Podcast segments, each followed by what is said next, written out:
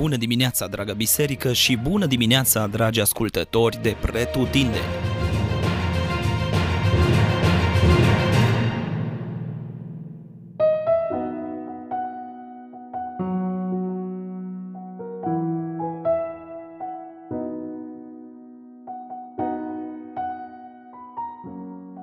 Exodul, capitolul 38 Astăzi privim la construcția altarului pentru arderile de tot și alte accesorii și piese de mobilier din curtea templului.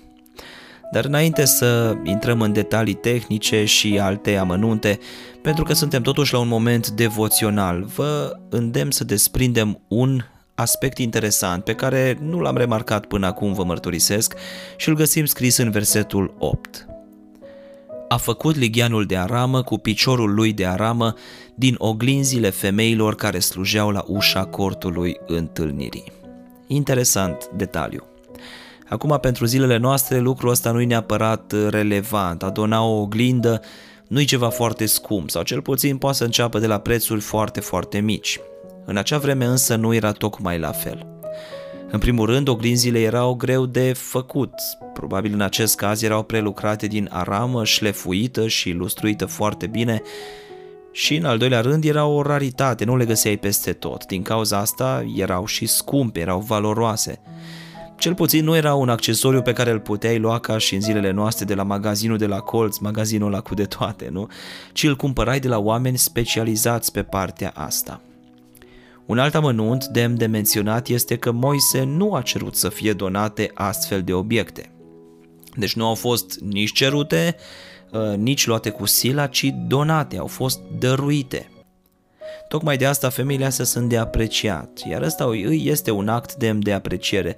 Femeile care slujeau la ușa cortului întâlnirii au donat fiecare ceva valoros, probabil văzând nevoia și dorind să se implice. Și apoi să nu uităm că vorbim despre femei și oglinzi și ăsta știm bine că e un aspect sensibil. Glumesc, dar dincolo de glumă, oglinda este un accesoriu necesar femeilor.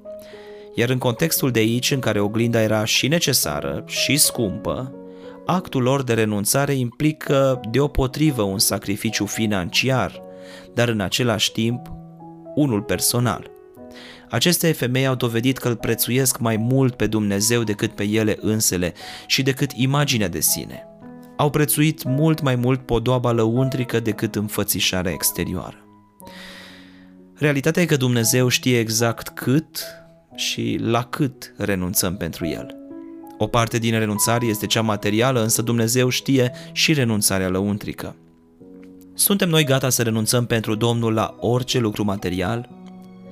Exemplul acestor femei este unul frumos și de urmat. Poate o întrebare pentru noi azi, dacă Domnul ți-ar cere ceva din lucrurile materiale, ai fi dispus să renunți la oricare din ele? Sau, care ar fi cel la care nu ai fi dispus să renunți? Și apoi o treaptă următoare. Femeilor acestora, așa cum menționam, nu li s-a cerut, nu li s-a impus. Au văzut nevoia și au dat, și au dat ceva de preț. Tu cum vezi partea asta? E, să dea alții, dau eu la urmă sau lasă că oricum e destul sau și aici era destul sau s-ar fi strâns destul. Nu cred că Moise era îngrijorat de asta. Dar femeile astea știau că e o ocazie unică să poată face ceva frumos pentru Domnul, un act de închinare care să coste. Ocazii ca astea un om duhovnicesc nu le ratează, iar Domnul le apreciază și le răsplătește.